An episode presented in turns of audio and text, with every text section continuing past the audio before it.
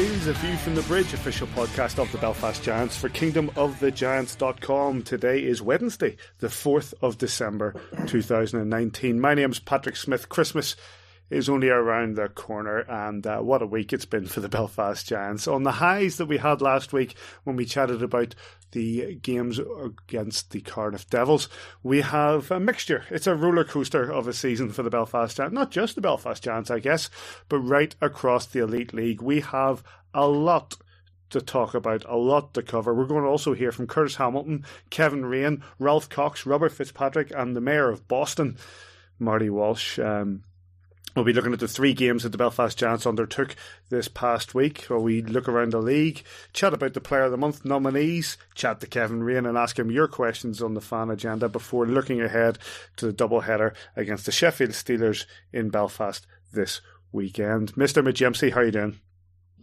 Paddy, I gotta be honest. Go on.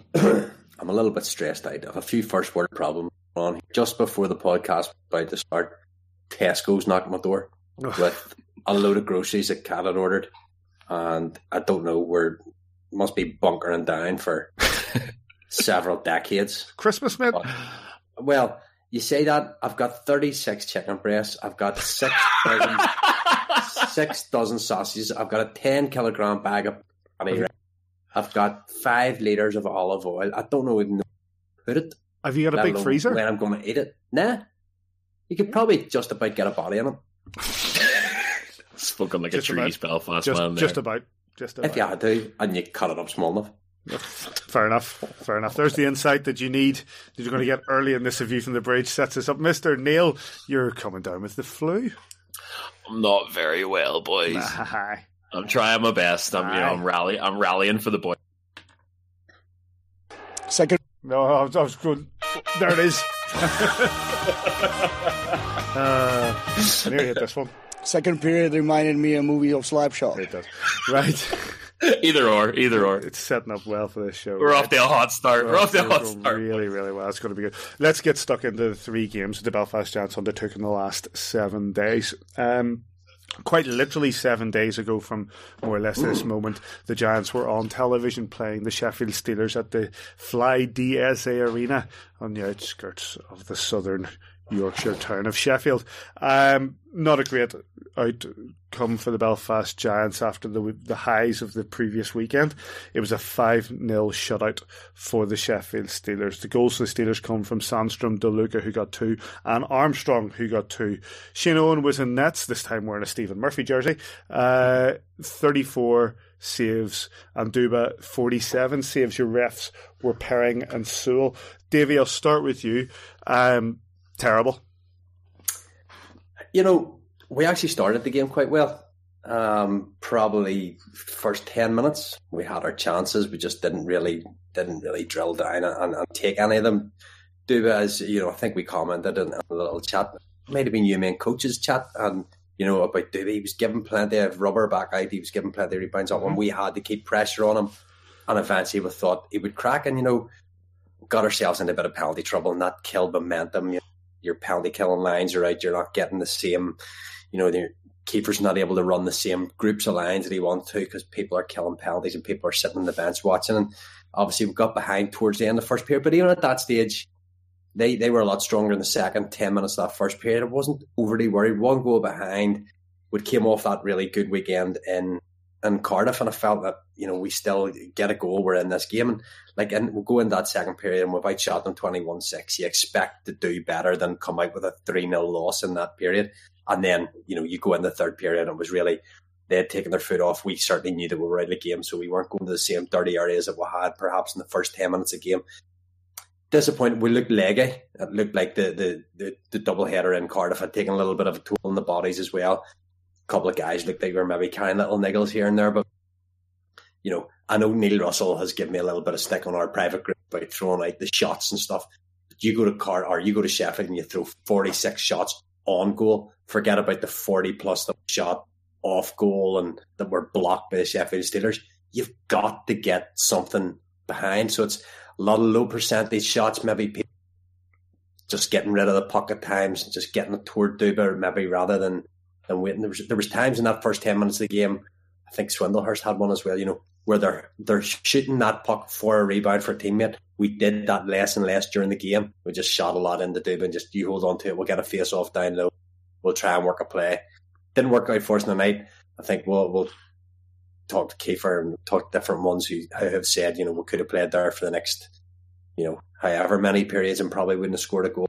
Yeah. It was just one of those nights where unfortunately offense just wasn't there for us and at the back maybe a little bit scrambling around Shane Owen. I think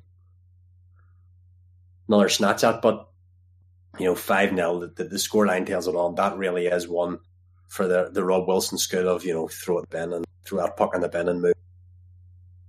100%. I think it's it, Joe's such a difficult game for the Belfast Giants, and it, it, did at times seem that we regressed to the sort of form that we had before the uh, the Cardiff uh, weekend. But uh, as Davy says, you know, the, the the shot quantity was high, but maybe the quality wasn't there. Hundred percent, Paddy. The, the word regressed. Uh, I think you might have thrown it on, on the weekend of agenda that you do pre-game, and, and, it really was the word ringing through my head when, when I watched it back. Uh, before I get to the hockey, it's worth saying this is the first time I've seen the Fly DSA arena this season.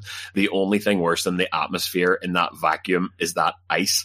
The, the ice surface looks like the postbox of a derelict house. Like it, it looks like there's been an explosion at the advert factory, and that center ice logo. I assume that they brought that in the trade door and have frisbeed it from the side of the ice and just frozen it where it laid.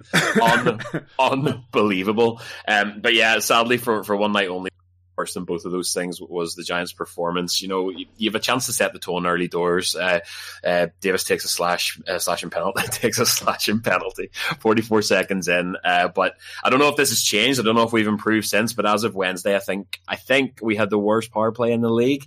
So, I mean, that's just snuffed out straight away. Um, you know, for me, the, the difference is uh, for this game. It's neutral zone play, and it's really highlighted in that first period. Sheffield pressed so high on Belfast that it was as if their zone ended on the Giants' blue line, which just kept us completely stifled. Um, you know, almost constantly resetting in the D, the D zone, trying to get something going, trying to get something moving towards the O zone. And anything that we got to the edge of that blue line, it was, as Davey says, it was speculative shooting from long range. And, and as you say, that word regressed after a phenomenal weekend in Cardiff. We really seem to have regressed to our old ways. Um, you know, in terms of the goals, uh, Steelers got a, a, power play goal in the first period. Classic goal, split wide open, uh, back door, drew one off his post. The second period was a debacle. Uh, you know, it's clinical finishing really came in there. Um, and, and, there's a theme here that I'm going to carry into the Fife game too. I think in that second period, I think that we were out forechecked, out battled, outworked for all three of those goals. Yeah. And I think that that's a bad habit that continued into the next night. The other team were just forechecking so hard. And I think once we take, I don't know if it's a tactical decision decision or, or whatever. But I think once we're a few goals down, we, we always come out, as Davey said, that first 10 minutes, aggressive on the forecheck, chasing pucks down in their zone. And, and whenever we, we go a few goals behind, whether it's tired legs or whether it's a, a, tactical decision, we we take a very very um, what's the word a, a, less intense stance towards our forechecking, and we we really sit back and just don't go after it as aggressively. Maybe we're getting caught too much, but really that was the story of the rest of the game. That second period, clinical finishing from Sheffield, no aggression from the Giants, and, and honestly we were dead and buried by mid second. Um, very very pleased to to just put this one in the bin and not think about it anymore. To be honest, do you know what? I'm going to move it on because there are certain themes that are that cover the two games between Sheffield and Fife. The highlights of that game in Sheffield, I believe, would be on Steelers TV. Uh, you get that on YouTube. Um, game two was Saturday uh, in Fife, in Kirkcaldy at the Fife Ice Arena, and it was another regulation loss. And again, the Belfast Giants conceded five. It was a 5 1 defeat. The only goal for the Belfast Giants come from Ben Lake on the power play. The five goals come from Crowder, two from Finucci, one of which was in the power play, Gauthier, and Just we got a power play goal. Um, Shane Owen only played 20 minutes of this game with 12 saves and three goals against.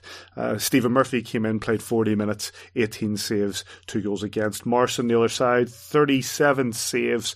And uh, your referees were the best referee from the Northeast because his mum told me, Steve Brown. and um, an EBL referee who's been brought in for the weekend who did both this game and the Dundee game in Scotland for the Giants. Uh, and that's Peridic Piragic Perugic.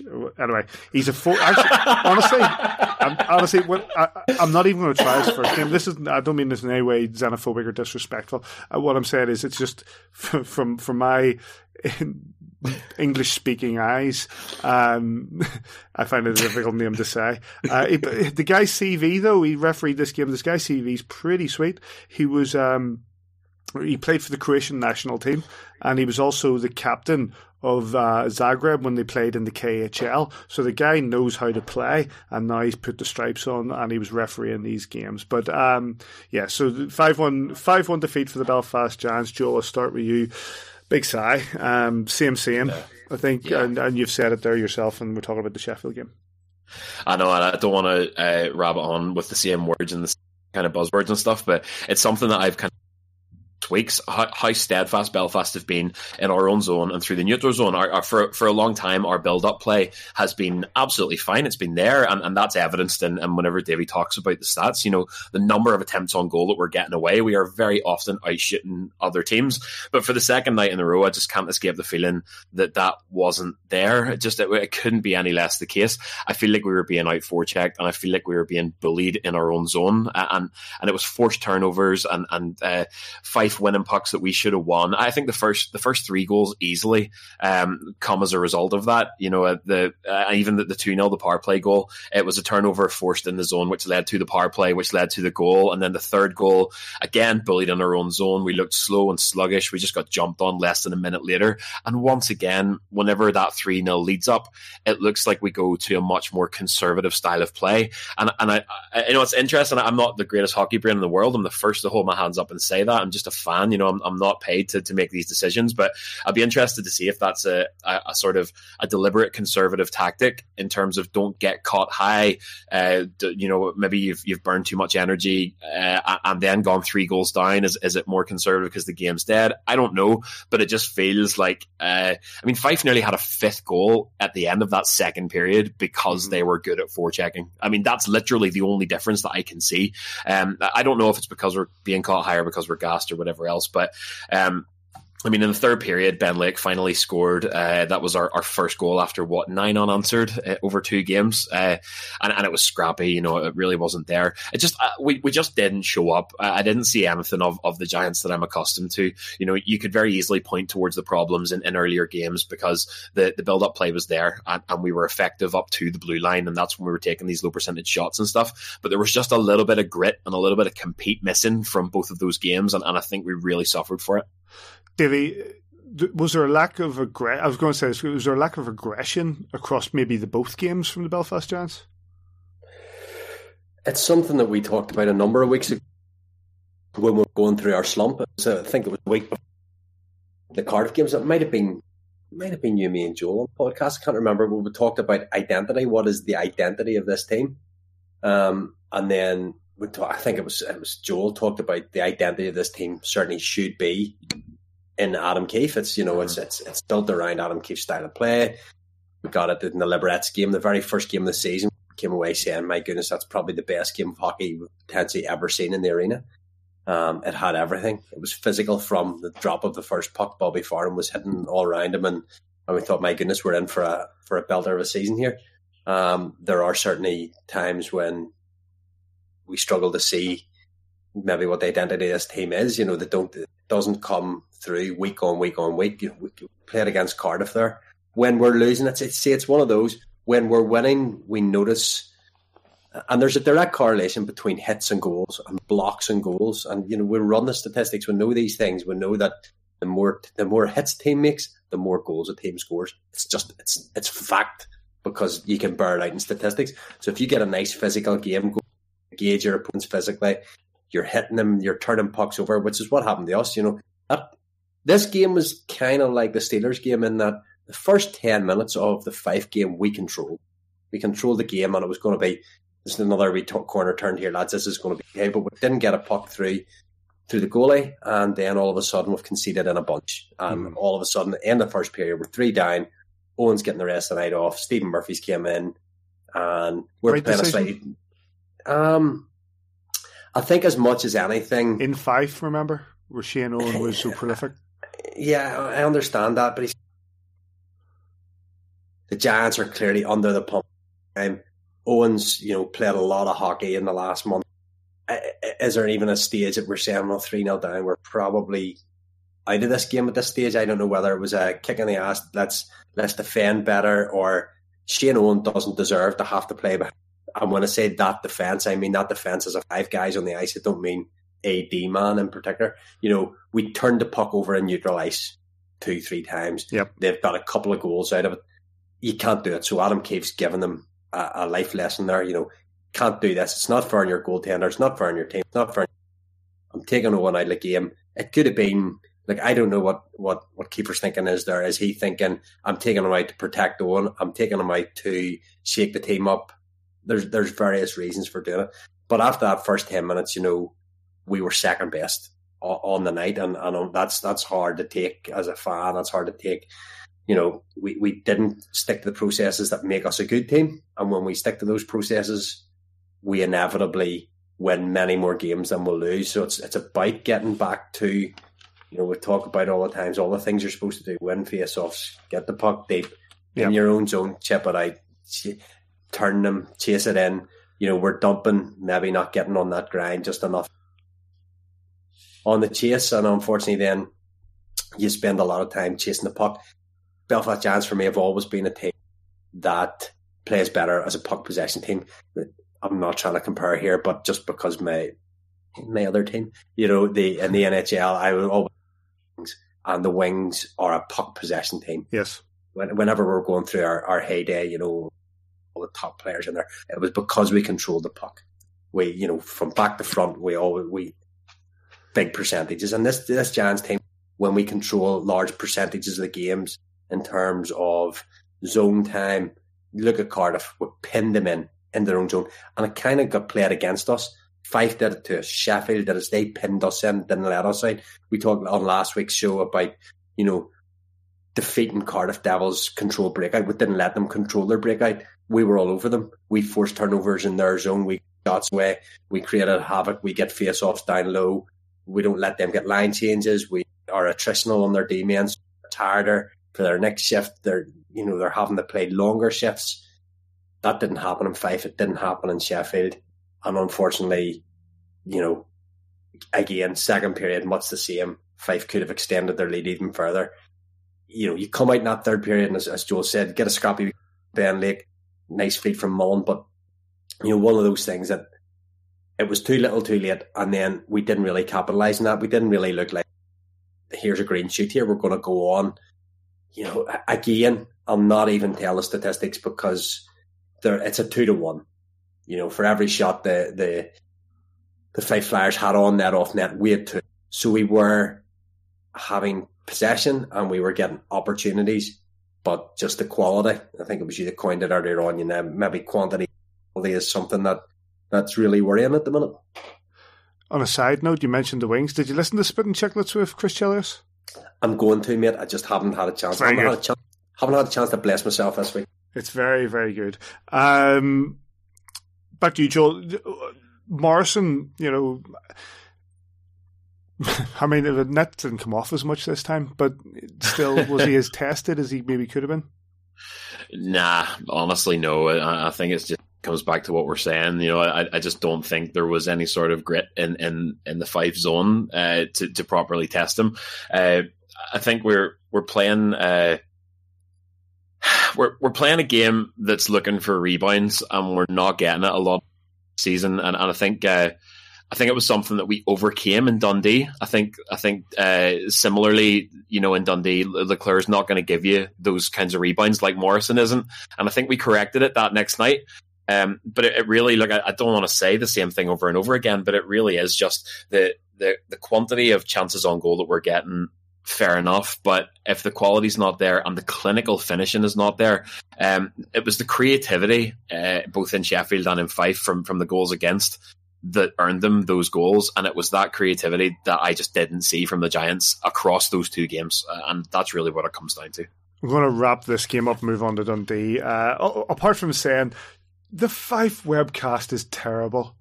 that, that co-commentator that uh, who, who, who, didn't switch his microphone on for the entirety of the first period. So That's presumably because he was one- drinking straight vodka. I don't know. you you heard one side of the comment. Like, I listen, play by play is a very difficult thing to do, and I uh, I tip my cap to to Mister Kitchen who does it week in week out. It's such a difficult thing to do, and when you do your research right and you do your work right, then you then it it really shows, and it shows in the likes of Says and and some of the other guys around the elite league when, when you you you don't notice it because it just comes naturally and you hear it naturally. But the Fife guys didn't know any of the Giants. It's just No, like that- the was goes to a Giants player, goes to another. Giants player, and the Giants are doing well, and it goes to another Giants player. It's like, oh come on, lads. Swindlehurst's uh, unsportsmanlike penalty where he got behind the bench. It was like, oh, the, the guy tried to put him over the bench, and then the other guy. Just it, it took it, it took them 19 minutes of the second period to realise that Stephen Murphy had gone in the goal. They're there. They're watching it. Diff- You know. Anyway, the, uh, I'll come. I'll, I'll come back to TV coverage and when we talk about Dundee. But um, the, the highlights of this are from Flash TV on YouTube. I believe I've, I've not checked because I can't actually bring myself to watch it. Not because of the result, but because of the commentators. Right. Um. Say what you feel, man. I will do, and I just have. Uh, Sunday into Dundee, a team who have had our number and actually have the, the run on us this season, and we really needed to step up after two defeats, and the Belfast Giants did exactly that. A 4-1 regulation win in the Dundee Ice Arena, and names on the score sheet that you'd like to see on the score sheet. Hamilton, Hook, Morgan, Ward. These are names that we should be seeing a lot more regularly, but it's good to see them on here. Uh, Dundee goals, Dundee's goal came from Dow, a bit of a put in a back, unfor- a bit of an unfortunate goal for Shane Owen. It sort of was pushed back in by himself, but uh, nothing he could do about it. Um, Shane Owen, 28 saves against uh, one goal, and Tizai Leclerc, uh, 43 shots against. Uh, our friend, and I've tried this again, per- Perigic. Anyway, he's there, as was Chris Wells, which is Paddy, easier to Paddy, say. Go on. Paddy, right? Yeah, Hang on, I've got this. I've got this in front of me here. go on. Go on, Take the last four letters of his name, right, Right.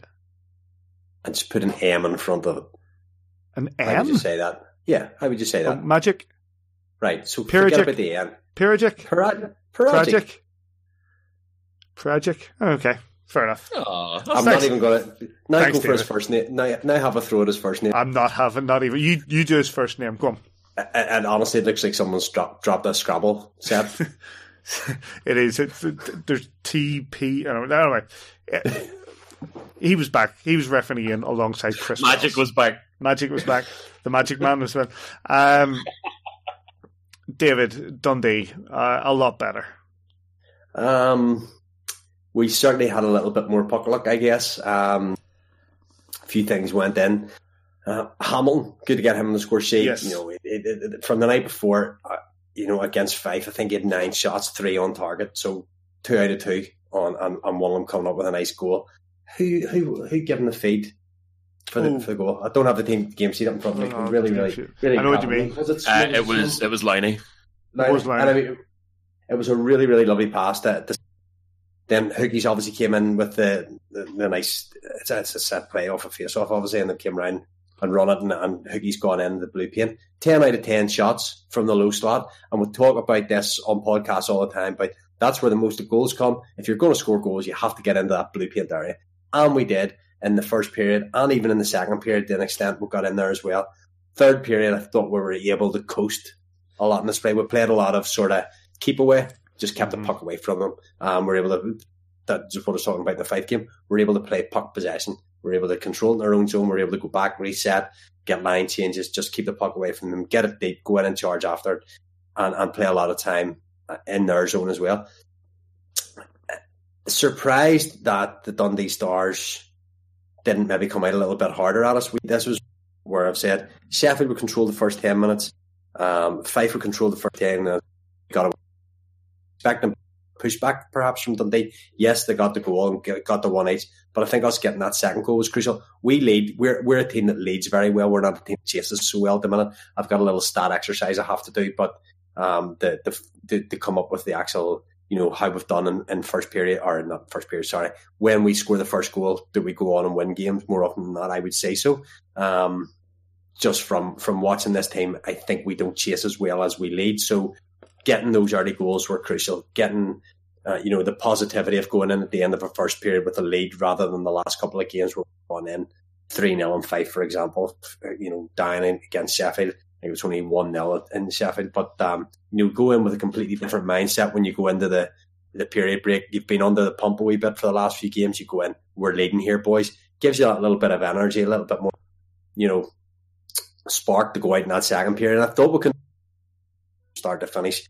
Um, and I think that's us two and three on the on the series now with Dundee, which which isn't great. You know, we'll want to round that out. We'll the next times we'll play them, we'll you'll want to win all your mini series against all the teams, and that'll be smart with us. That you know, with no disrespect, I don't mean this disrespectfully, but we will be expecting to win a series with the Dundee Stars. So there's a lot of work still to be done in these games in the season. That that should be a carrot to be dangled as well. You know, this isn't just it's not just the Dundee Stars now. You know, there's a bit of pride at stake here that you want to win that many series. So we've got to go on the next time we play them and go and put the same sort of performance in. Thing is, Joel, Dundee have had one loss in the previous five games, which is actually the night before against the Manchester Storm. So they were on a pretty rich vein of form because of those five games, it included a victory just the other week over the Belfast Giants. So the Giants did have a tough opposition here. It was good to see so many, like four different forwards on the score sheet. And this is it, right? It's very easy to fall into that old trap of associating a team with maybe how they've when the league was a lot looser and and you could have expected to go in and, and, and, absolutely hammer a team on any given night. Do you know what? That's just not the case anymore across the board. You know, the league table is beginning to take shape. With, with that said, I think there's something like eight points between first and seventh right now, but you're starting to see the teams that are going to make a bid for the title and, and those that aren't. But that's not to say that those teams at the bottom can't take a scalp on any given night. And we're not the only victims of that. Um, Dundee, as as Davey had said, you know, the, the, going into this weekend, they had a three and one advantage on the series. Uh, they are, as you say, on a, a, rich vein of form, and we are on a grueling road trip. And, and let me just reinforce, you know, I take no pleasure at all in sitting here and uh, saying negative things and saying we sucked and whatever else. I love this club, and whenever we're playing bad, it physically hurts me. But there's no point in, in ignoring the fact that the, the previous two games we just were not good. You know, there, there were glaring issues. But with that said, you know, when, when we suck this year, we suck. But when it comes together, we look electric. And, and this was it. You know, it was, I think you could tell everyone from Kiefer through Taft through the boys on the bench, everyone was angry and everyone was frustrated at having been shellacked twice in a row. Um, you know, our, our, the first period of that game was our first good period of hockey in the week. Uh, look at the two goals for an example of what I was talking about earlier versus this win. Uh, Hamilton's goal Lowney with fantastic awareness forced a turnover in the zone. That's yes. good for checking. And then that lateral to Hamilton, he has all the space in the world to smack that home from the back door. Uh, the 1 1 goal, total freak goal. There's not a lot Shane Owen could do. That puck was flipped up from the high slot and seemed to either bounce yeah. off the backboard or off the back of him. So I, am not even counting that. No. The 2 1 goal. Uh, yeah, we won shutout win. not even counting it. Scratch it off. But uh, you know, Hookie goes to the net off of the face-off, and, and, as the players lock up in the circle, Lewis Hook uses that extra little beat to find space, and he does well to get a shot off with five minutes left, and that settled the Giants. Now, what you've got there are two creative offensive goals that have come from finding space in the zone. So you know, you've got a goalie in, in Leclerc there who's good with his glove. He's not he's not going to give up loose rebounds and, and greasy rebounds. So those those low percentage blue line shots are not going to be any good. We've scored two goals, and, and that first period there there is microcosmic of the way we should be playing for the entire season, regardless of who it is. That was Giants hockey to me. And, and you know, after that, we just really settled down. Uh, well, no, we really didn't actually, because uh, midway through the second was the angriest I have ever seen Adam Keefe in my life. Did you watch the webcast? Yeah. Did you see? It was after Reddox went down with Leclerc yes. and uh, down behind the goal, yeah. and Kiefer absolutely tore strips off Magic and the boys. Magic and the lads. do you know what? Kiefer is 100% correct on this because the, the, the, fact that there was no call on that with the stick the way it went against Reddox was an absolute uh-huh. disgrace. But then, yep. you know, I think there's also a level of frustration of us being in an, an arena where we haven't uh, we haven't done you know or against a team that we're of a losing series against, coming back from two defeats and trying yep. to get ourselves you know into an unassailable lead. Let's put it that way. But uh, yeah, I can understand exactly why Kiefer was upset at that. Yeah. Well, do you know another thing uh, as well?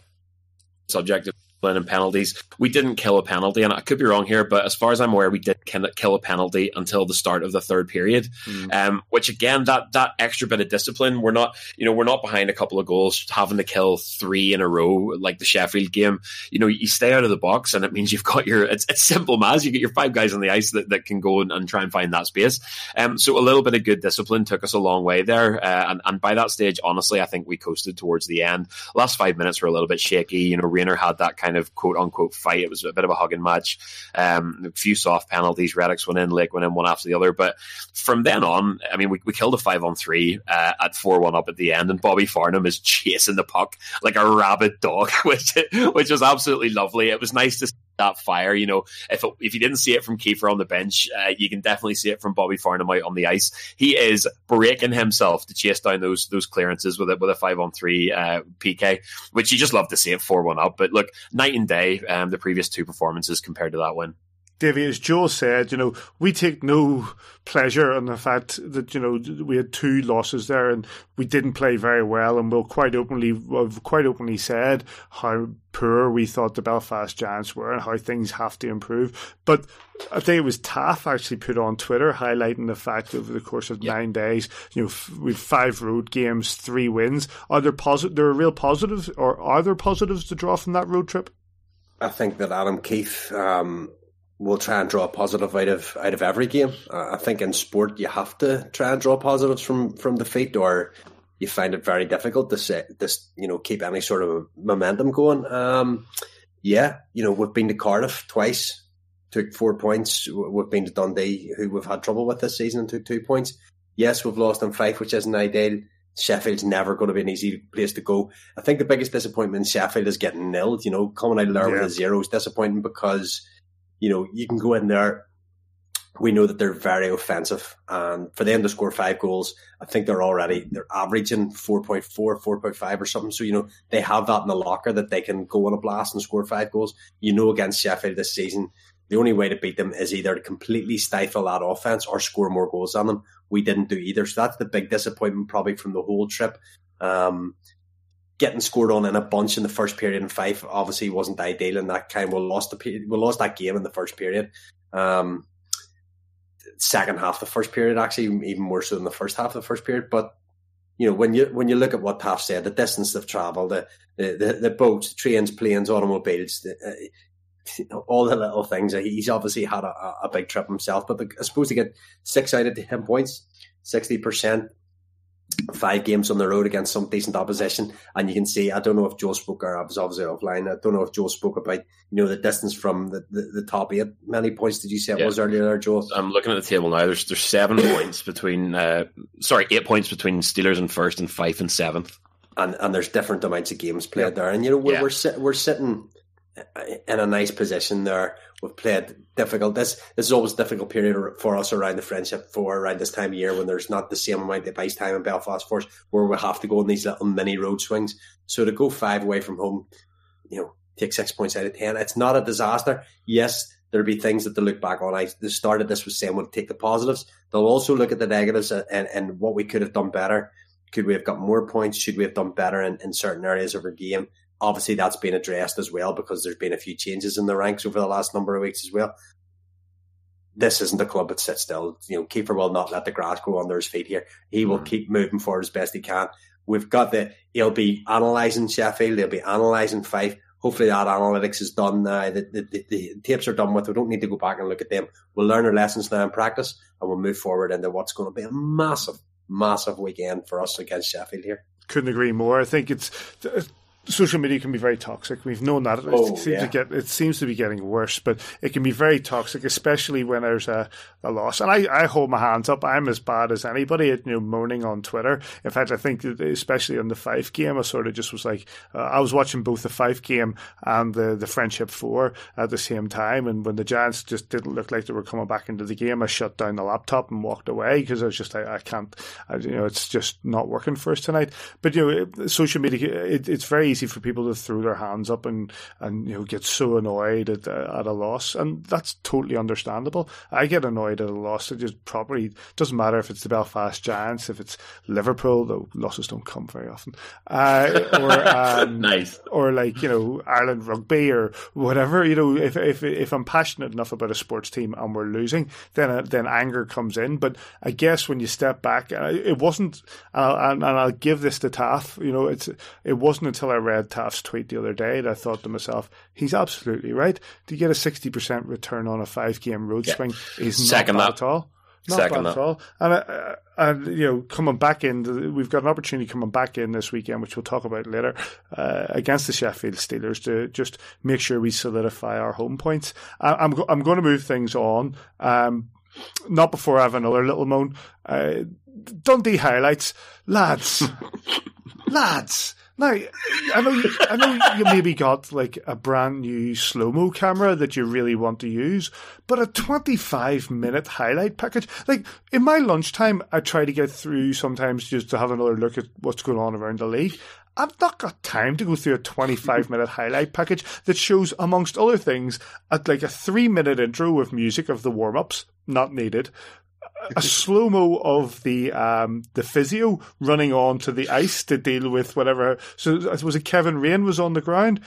Don't need that. That's not a highlight. Actually, sticking with the entirety of the Dundee player who fell, tripped over his own foot behind the behind the goal, fell over, and then stayed with the entirety until he got up again. Not needed. He fell over. He got up again. He was fine. You know, 25 minutes, boys. Let's just condense that. They're highlights. We don't need to watch the whole game again. But if you do want to watch the incredibly long highlights of the Dundee Stars, YouTube. Um, Very good. Very good. yeah, it's just You feel better for that? Just yeah, I feel a lot better for that. Good, um, Let's what we're here get for. let's get an interview in here. Uh, we mentioned him earlier on with his goal against the Dundee Stars. Simon had a chance to go to training today and had a chat with Curtis Hamilton. joined by Curtis Hamilton uh, Wednesday morning after practice. Hammy, um, disappointing seven days uh, when you look at it as a, as a three game uh, road trip. Um, what's your thoughts on on uh, over the, the the Sheffield game? Obviously Fife and then Dundee.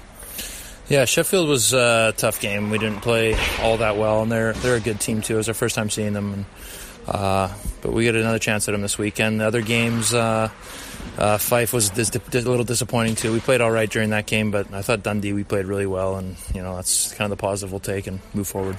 We've been finding it difficult to, over that road trip to, to hit the net. Obviously, Sunday was a little bit different. You got in the score sheet yourself. Um, how are we trying to address that? Obviously, training uh, hard this week, getting ready for Sheffield. Yeah, I think um, the way they play too, they have so much offense. Probably the most offensive team we've seen. So uh, we got to play good defense and cash in when we can and score some goals. Because I think uh, being as offensive as they are, they give up some chances too, and we just got to make sure we're burying.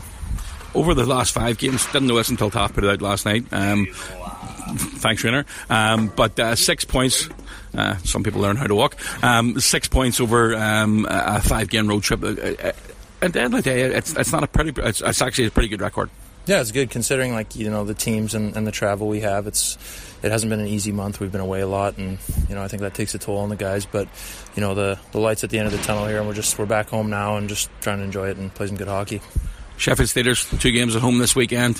Uh, looking to try and get a um, put the score right from last Wednesday night. Yeah, I mean, uh, I think we owe them one after last game, but uh, I expect us to be a little bit better, a little, little better start, and just a little bit more discipline. Like I said, we didn't play them. That was our first game against them, and they're they're a good team, so we'll have to be ready to go from the start.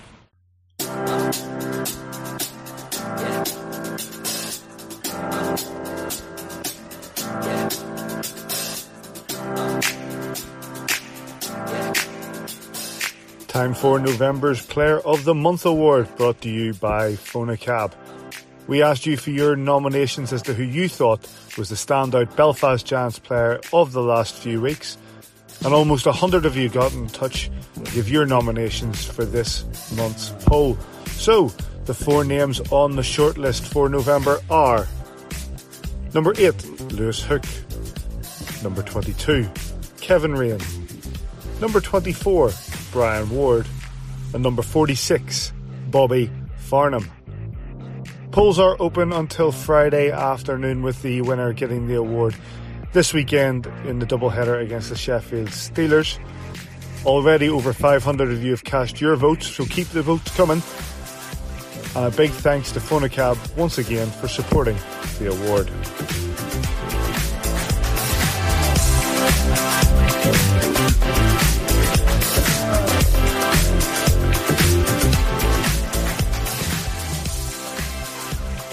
Right, play them on. So Hook, Raine, Ward, Bobby Farnham. So, Davey, who's going to win this week's, sorry, this month's Bobby Farnham Award? I Bobby Farnham. Yeah. I, I, pff, Joel, do we need to elaborate any more? I think it's only fucking Bobby Farnham, to be honest. uh, I didn't think I was going to have any beefs this week. Thanks, sir. but yeah, Davey, you know, Bobby Farnham has been fantastic this month. I'm just eating an ice cube here. Give me a second. All right, Joel. Bobby Farnham, go on. I didn't want to crunch. Whoa, whoa, whoa, whoa, whoa, whoa, whoa. Didn't want to crunch on show there, but Uh, is are, are you are you at the? I mean, let's the.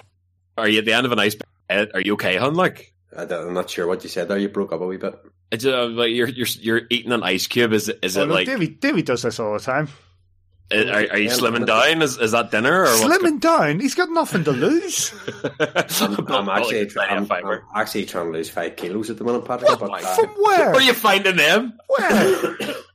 honestly, man, I need to slim down a wee bit. I've got a wee bit heavy. Do you know Yeah, what? you're like, Neil, like one of my Ru- Ne- legs. Ne- Neil Russell's listening to this, right? And no doubt at this very moment while listening to it, he's WhatsApping you to ask you where you're losing the five kilos. Oh, I, I know he's gonna. You're built like a budgie. He's always at me. I know, but like, it's. Uh, I just. I, I've. I've. I've chubbed up a bit, and I'm not too happy. You know yourself. Weight's about your own personal. You know your own personal fight with it. Dad, dad bods are in, Davey. If, if that helps, man. Dad bods are in. No, nobody wants a ring no more. No, I, I, I want the I want the belly back that I had three summers ago. But anyway, I digress. I was I was just drinking a little um it was called an invigorate or something. It was quite nice and I threw some glass in that's actually an out of heart glass I stole out of the uh the what do you call the wee pub? It was near the Students' Union. Um The Elms. No, it was the it was the parlour. Parlor, Parlour. the parlor. Uh, he's Still there, still there, liberated. still there. Not, not, you didn't steal, you liberated it, man. This is much more entertaining. Don't worry about hockey. No. I'm emanci- I'm I'm emancipated a half a dozen hard glasses I learned over six weeks. Um, but what was the question? Bobby Farnham, which I assume, Yeah, I assume basically, even- even- basically, even I, with, with ju- just sorry, with all due respect to Lewis Hook, Kevin Raine, and Brian Ward, who had a good month, and also seeing how the voting's going right now, Bobby Farnham's won this award, isn't he? Yeah. Yeah, look, he's a he's a popular little guy, you know, on and off the ice. But it's that attitude that Joe was talking about there, chasing pucks down on the penalty kill with minutes, maybe even seconds to go when you're, you know, four one up on the road, coming away with that goal in Cardiff. You know that what's Bobby Farnham ever going to do? What do you call the guy? UK Leaf or something? Yeah, the, the, the, Yeah. the Marlies guy. I'd love you to read some of those tweets sometimes that Bobby Farnham was going to be a liability. Adam Keefe wasn't going to be able to rein him in. You know, he would be gone by Halloween, blah, blah, blah. Bobby Farnham has Nonsense. maybe in the first period that he was here, that first few weeks, you know, we're expecting maybe a little even bit more sandpaper. And I think Bobby's changed his game to what he was maybe expecting to have to come through. And this happens a lot. And we've talked to Blair Riley about it. We've talked to several players over a number of years that they, they come from a role within ECHL, AHL, NHL, wherever they've been, and they've been role players, but those role players are used to playing six shifts, three minutes a game. They come in here now and they're expected to play 15, 16, and just kind of scroll my eyes down here and see how much ice time Bobby had there. You know, these, these guys are playing 20 shifts a game instead of the three or four shifts that they were getting, and they were just sent out to agitate. They were sent out to give the top line a rest for 30 seconds. You know, Bobby Farnham now knows that he can go coast to coast and score the game winning goal in overtime. so he doesn't need to throw the gloves down every shift that he's out there. He doesn't need to drop a big hit every time he's out there, but he's picking and choosing his moments. And he's, he's, he's offered people as well the physical side of the game. There's not too many have wanted it so far. So, you know, for me, I think that maybe September. September's very early to start. You know, these guys started in August. That August, September time, Bobby got his wheels under. I think he's been really, really good this last four or five weeks. Really, really good. And I think he'll be a really well deserved recipient of the AVFTV, the big one, the AVFTV Player of the Month. I've seen Jonathan Williams on after we beat them saying there's no prizes handed out in November, but au contraire, Bobby Farnham will be Bobby Farnham will be picking up the big one on um, Friday night against Sheffield. Go on, Joel. Give us your take. That's the flu. I'm not very well, boys. I don't, You don't have the flu. I have got the flu. You don't have the flu. Uh, I've got the flu. Got the flu, boys. Has it been Uh, diagnosed by a doctor? Have you been to the GP and they've No, said you've got because the flu? no, because our NHS is under pressure, and I'm not going to burden them with my suffering. Did you check Google or something to check the symptoms or or What or about your just like, unnamed got a bad cold? Unnamed medical professional from the other week. If I had the strength to get out of my bed over the past three days, I would have gone to Lauren and seen unnamed nurse, a nurse. But uh, unfortunately, I've just been here suffering, you know. So look, I'm, I'm here. He's, I'm, he- I'm, he's so sick he can't even get into his skinny jeans. You know? there's a lot of stretch in those bad boys. I was going to say, what's the question again? Yeah, Bobby Farnham. Uh, oh, look, it's it's his award. He's been uh, again. Look, we go, we go back to what we are talking about in previous weeks about the identity of the Belfast Giants, and currently on ice, Bobby Farnham is as close to that Adam Keefe uh, ethos and, and kind of psyche uh, that I can see with the Giants. He's he's pulling the team up by his bootstraps. Uh, he's throwing the team on his back on any given night, and maybe he's not a Darcy Murphy that's going to score fifty goals or a Pat Dwyer, whatever. But it's the spirit with which he plays the game, and, and that was uh, completely and utterly. Ah, I can't think of the word. Uh, it was it was rammed home to me just by by the fact that he was chasing that puck with seconds left, uh, killing a five on three.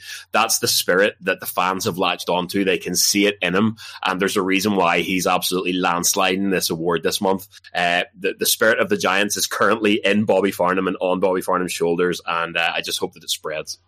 If you'd like to add your vote for Bobby Farnham, and or sorry, in the in the basis of uh, fairness to Lewis Hook, Kevin Raine, or Brian Ward, who are also up for the award, um, but is but voting for any of them is about as pointless as voting for the SDLP in West Belfast. Uh, it's Political takes. Um, can I say that? I just have. Um, you can by other to, other political parties are available. yeah, and, other uh, political parties in West Belfast are available. and, Uh, and indeed South Belfast because and- I'm a little bit guilty as a smoke.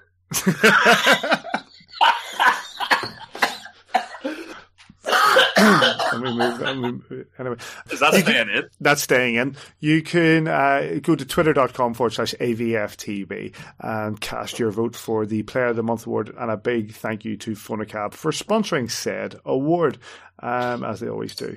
Um, around the league, briefly.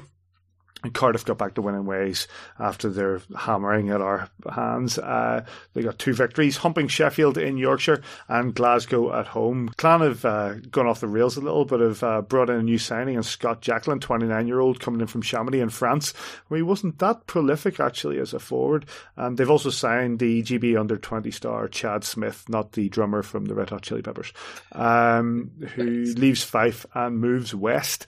Uh, other signings uh, this week, Nottingham have picked up Ryan Horvat in a, and they've ditched Quist after a split weekend, losing to Sheffield in a game that saw DeLuca receive a slash across the wrists from Fick uh, after shooting the puck after the whistle. Now, I've not checked. Have you boys checked? Has, has Dops ruled on this at all? Because Um, I, I, having seen it, I don't know if you boys have, it was pretty nasty. I haven't had a chance. I'm just checking. No, I'm just checking that. There's been nothing, Nothing nothing, on see. Fick yet with regards, and and Nottingham have played tonight, so uh, I guess Fick is isn't receiving anything for his slash across the wrists of um You talk amongst yourselves. I'll check the game sheet. of Uh, DeLuca. uh, an injury which was absolutely telegraphed by certain. Yes. I said it again, Joel. Uh, it was an injury. Uh, the the slash to the hands was a previous injury that was telegraphed by uh, a certain member of the press. I think over oh, there. no, that was the uh, that's the Aaron Johnson one. No, this is Oh, uh, sorry, this, this sorry. is this was on DeLuca. He Johnson's out. No, um, DeLuca took a shot on um, Carr after a whistle, a bit after the whistle, and that's a big no no in, in any in a game. I remember, and, and Davey Davey was there with oh, me that he night. got the slash four taking a shot. Sorry, yeah, I'm with you. Yeah, the, uh, the Davey was when um, Ryan Finnerty took a shot on Stephen Murphy uh, after a final buzzer, or sorry, after an end of period buzzer, and uh, was met by a big, the big fist of uh, of um, Jeff Swez as he skated around. Do you remember that, Davey? Bring back Jeff yeah. It was uh, that was a game. That was also a game when Sean McMorrow was pretending to shoot people in the crowd as we were losing. Good times, but you know what? I've, I'm, I'm, I'm, I, it's one of those nights where I'm just going to go off on tangents. I've been watching. the, back- sheriff, the sheriff's back. The the sheriff's sheriff- back that's then, it. And uh, I saw the sheriff making comments about uh, Mike Commodore's uh, comments for Mike Babcock. But anyway, um, I've been looking back at some of the sheriff's old fights and and and so. Do you know what? I wasn't a fan, but he was entertaining. Mate, It was a I one man PR machine.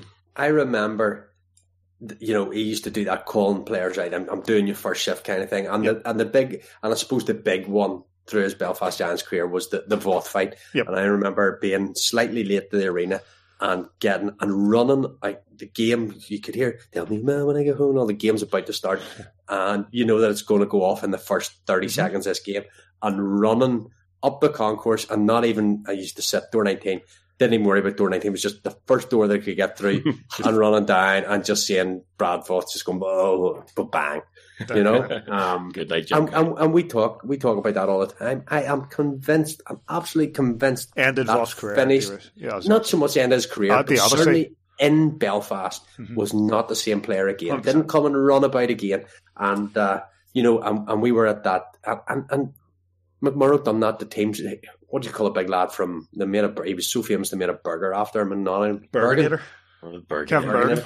Like, God he- but to be fair to Bergin, Bergin stood up time and time again. The, the McMorrow that season. Um, Cruikshanks did it in Sheffield. Yep. Sharp did it for was it Hull he was playing for somebody or one of the Scottish teams at the time. You know, so there was, there was players he fought and he fought. Mike Scroy came in. That was a Oh, comedy moment uh, everything.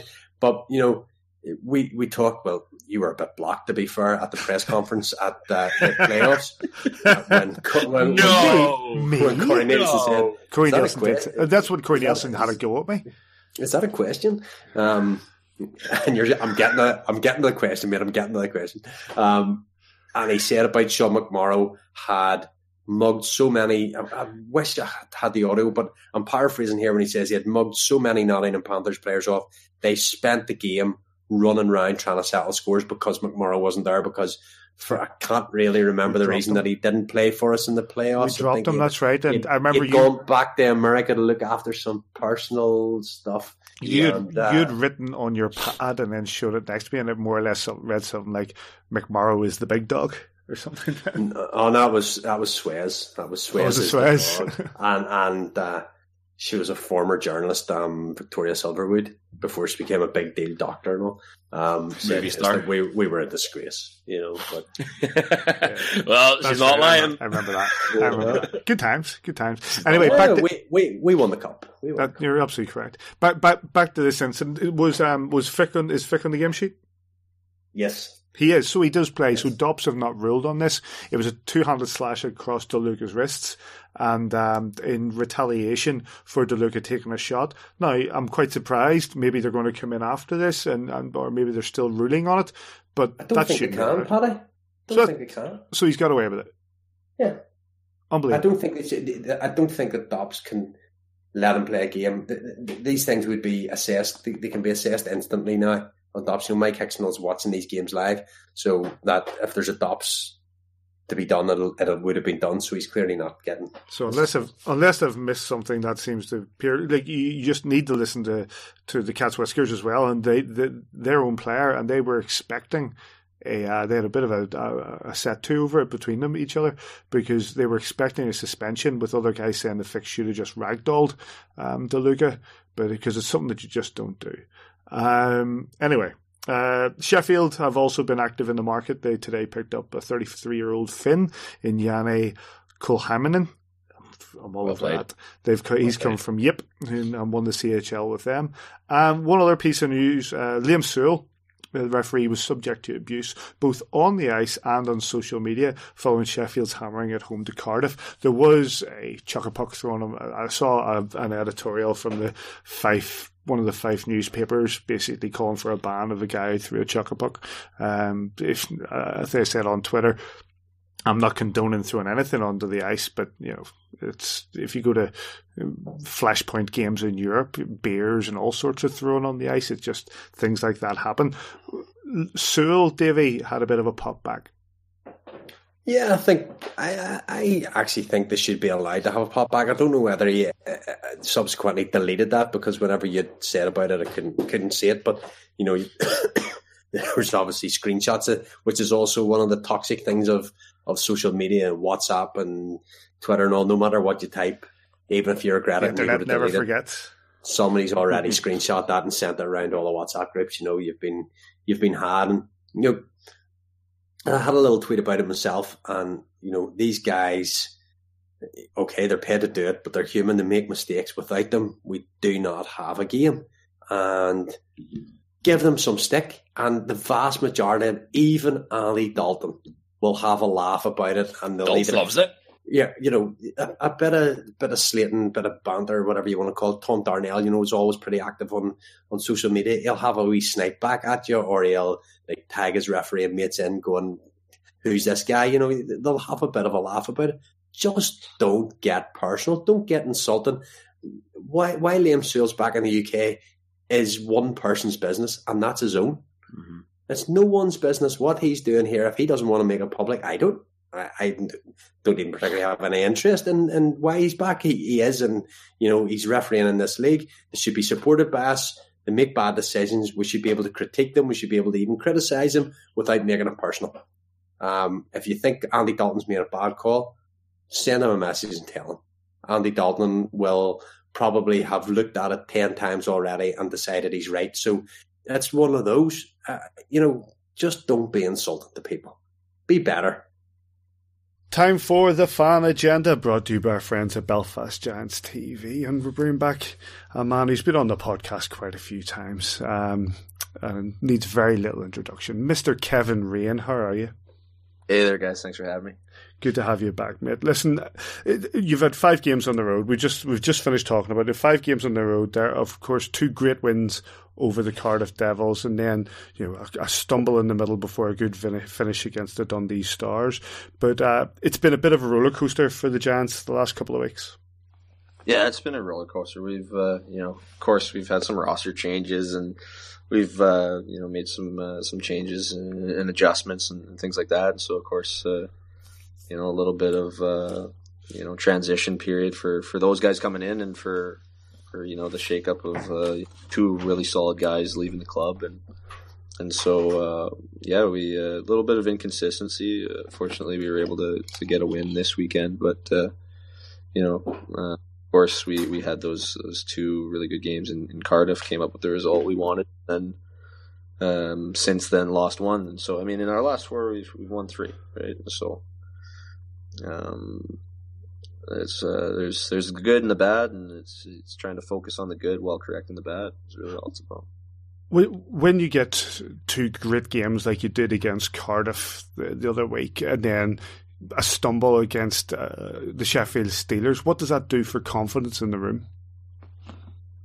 Yeah, I mean, it's just it's tough. The I think our biggest problem is, has been our, our scoring. Of course, it's no secret that we're, we're struggling to score, and so uh, it's getting uh, you know was, as soon as we're kind of getting scored on, we we kind of like uh, you know, pucker up almost, and and so we just gotta we gotta calm down, we gotta relax, and you know, and, and, and to be fair, we you know maybe. Uh, uh, ease off the Twitter and, and forget about what everyone else is talking about, what people are saying. Expectations are high, and you know it's it's about taking care of ourselves and, and uh, bringing our own individual best to help the club.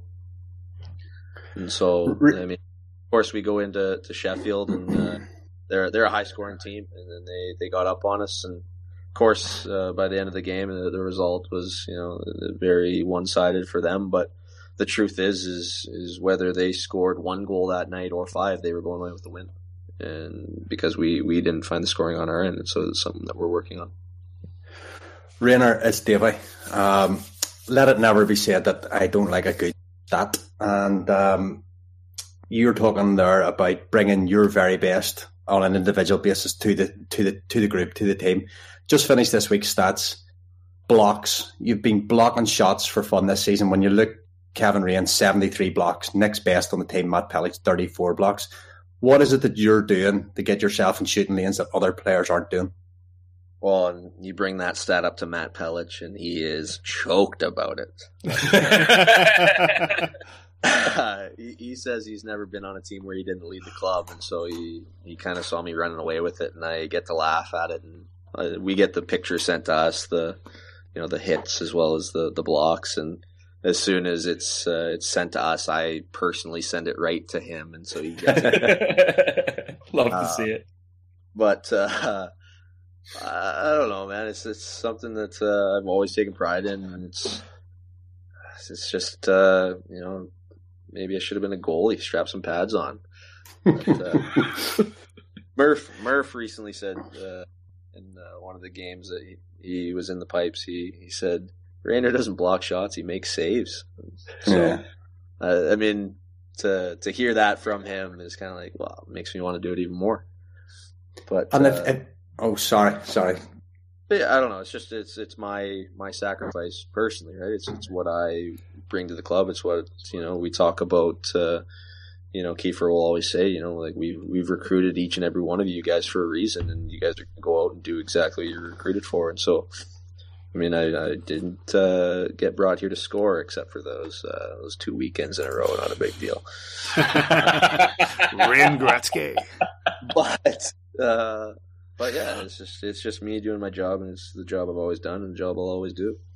And and then obviously you've a little competition, obviously going with Pelech on the hits as well. One and two, I'll not tell the listeners which way around you are. You can you can if you want, but um, you know that that's just part of your game now. It's hitting and it's blocking and it's being defensively responsible, and I'm hoping that the forwards will just come alive one of these days right? Well, and, and you know, in my defense too, I tell Pelly this all the time. I say it's it's hard to get hits when you're first to pucks.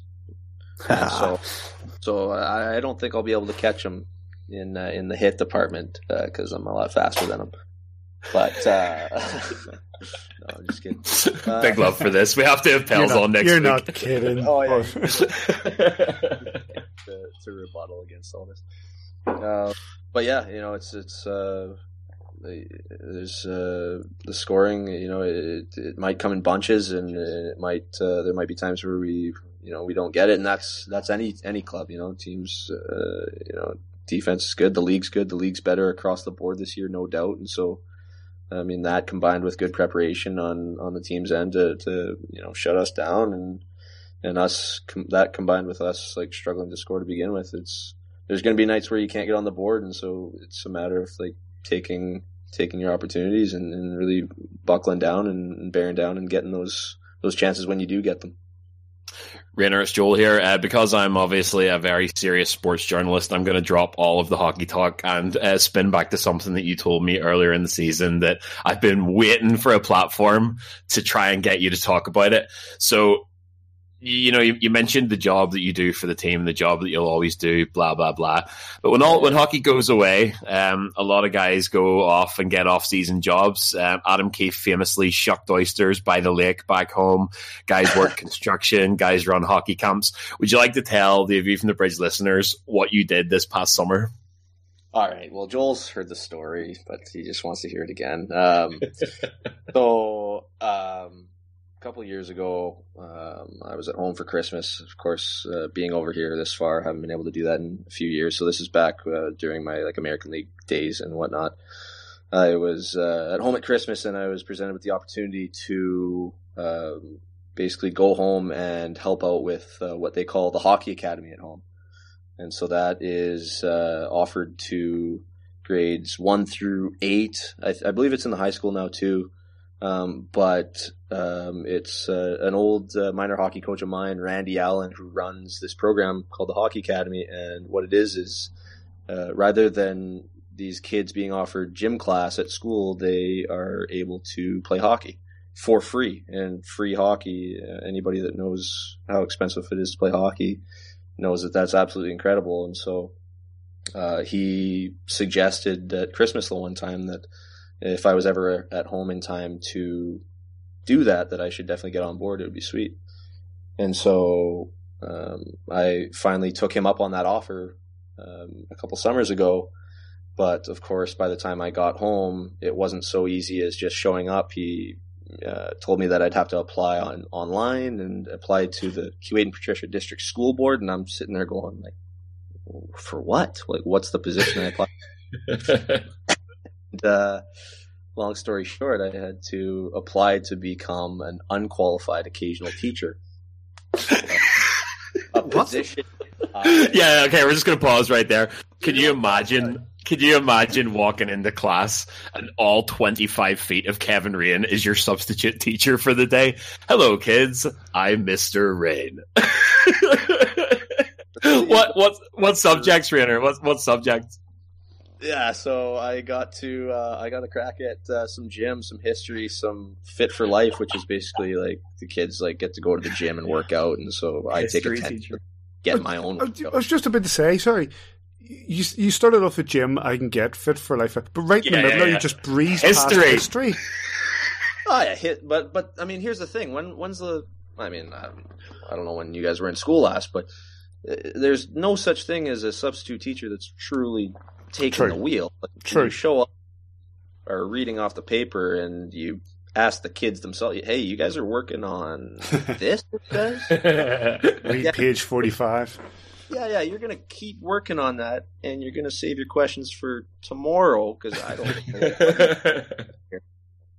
And so you, you, I mean, you, of course, you got a responsibility. You got to make sure these kids aren't, you know, burning the place down and they're not hurt each other and stuff like that. But I mean, really, I'm, I'm showing up and I'm just filling a, spot, uh, supervisor role. were any were any of them aware you were a pro hockey player, and what was the reaction like? The generation gap is a, a little big because, uh, I, I, th- I thought maybe, just maybe, that some of these kids would have gone to school with my younger brothers, uh, but even they high school too long, and so uh, I just kind of, hey guys, uh, Mr. Raine, I'm covering for so and so, says you got this, and I, I thought I was all fine and dandy, but then kid gets up, gone, leaves. I'm like, oh, I guess I didn't really outline the rules here. Like, so that was first period. Second period, I'm like, all right, I got this. I go in there, write my name on. Of course, I got to write my name on the board, man. nice pro move. Yeah. And hey guys, uh, it says here you're. Uh, oh, by the way, uh, Mr. Raine says here you're working on this. Continue to work on that. If you got to leave the class for any reason, just ask. All right. Mid class, little Sally, whatever. FaceTime's mom. Say hi to everybody. Points the camera. What? Uh, you just sit there. I'm like, uh, I should maybe be mad about this. But I'm, I'm gonna let it play out. it's anarchy. It's on for ten minutes, and I'm like, all right, wrap it up.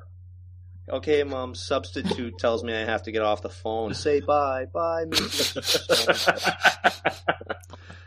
Phone would be out the window. then third period, I, I showed up, wrote my name on the board. Hey guys, you guys working on this? Yes. Okay. Well, you guys got to leave the class for any reason. Just ask, and uh, you got to make her take a call. You can you can leave to do that too. Learn, Yeah, learning. also- that's called learning on the job. yeah, learn as you go. Yeah, but so no, it was a, it was awesome experience. I, I can't believe how much I like loved it. I, I got uh, just shy of uh, I think it was two full weeks of doing that. Mental. And, um, yeah, it was awesome. I, I'm uh, actually really, really thinking about uh, making that uh, the life after hockey. But of course, I've got a lot of hockey left, so Absolutely. when that may be may be quite far away, and they might having ro- might be having robots teach school, but anyway, so it might be a lot. So let's drag this back to hockey. Um, Sorry. kicking, kicking and screaming, but we did put a few questions out to Twitter uh, as we normally do, and let's pick up a couple of those. Um, let's see, Johnny Baxter. Going back to what the question Davy asked, I suppose you're the shot blocking king, but who has the hardest shot in the league? Hardest shot in the league. Mm. Um, who's or who's had the hardest shot that you've gotten away of? Well, Callie Ackard hit me in the head last year. Mm. I'm sure that uh, uh, I think I have that clip saved on my phone somewhere. but that, luckily, it didn't hurt too bad. But uh, uh it's it's hard to gauge because I kind of just close my eyes and let it hit me, and it's not. Uh, I don't really get to measure how hard it's coming at me, just whether or not it hits me in the padding or in between the padding. You've had the uh, Donna Mooney says you've had the uh, the opportunity the last couple of years to, to win quite a bit of silverware, but what's been your best moment playing for the Giants? Uh, the people that you meet along the way, aside from the on ice and the and the uh, uh, like the trophies and stuff like that. You know, the you meet Jackson Whistle day one, and uh, you're not sure you're in for, but he's your roommate for the whole season, and uh, you know by the end of it, we're we're friends for life. you know, same as uh, course uh, Sebastian Sylvester. There was three of us living together our first year, and then last year I got to live with. Uh, Darcy Murphy and Curtis Leonard, and their childhood friends, and so I kind of got to uh, get to watch them in action, and I mean roommates and teammates and you know fans and you know just everybody you get to meet along the way is really the the next best thing to to winning winning trophies. You'll. I'm just going through the Twitter ones here, and you'll. Listen there's about five or six that ask the same question, so I am going to ask it. Unbelievable. It's not. It's not. It's not a question that I would actually get myself, obviously. But what is your hair care routine? this is the first for review from the bridge, but it's been asked by about six people. It's not much of a routine. It's just kind of random. I, I, rarely cut it. I, am very due for a cut right now because it looks absolutely ridiculous out of the back of my helmet. Um, but uh, yeah, I don't know. I got uh, some. Uh, let's see. Let's go check. Let's go check and see exactly. oh my! We're doing a live product review live right product now. Review. We're going like, live uh, to Kevin Raine's bathroom. The audio version of like cribs. So yeah, I got uh, some herbal essences here. Hello hydration Nice, shampoo nice. and conditioner. And uh, this means nothing to me. after I've uh, done that once a week or whatever, then it's a couple beads of olive oil, and uh, that keeps the fridge. And that's how you Oh. get that. And that's how you get that Kevin Raine hair flick. Uh, that's part of it. I mean, uh, there's a lot more. to it. Bit of attitude.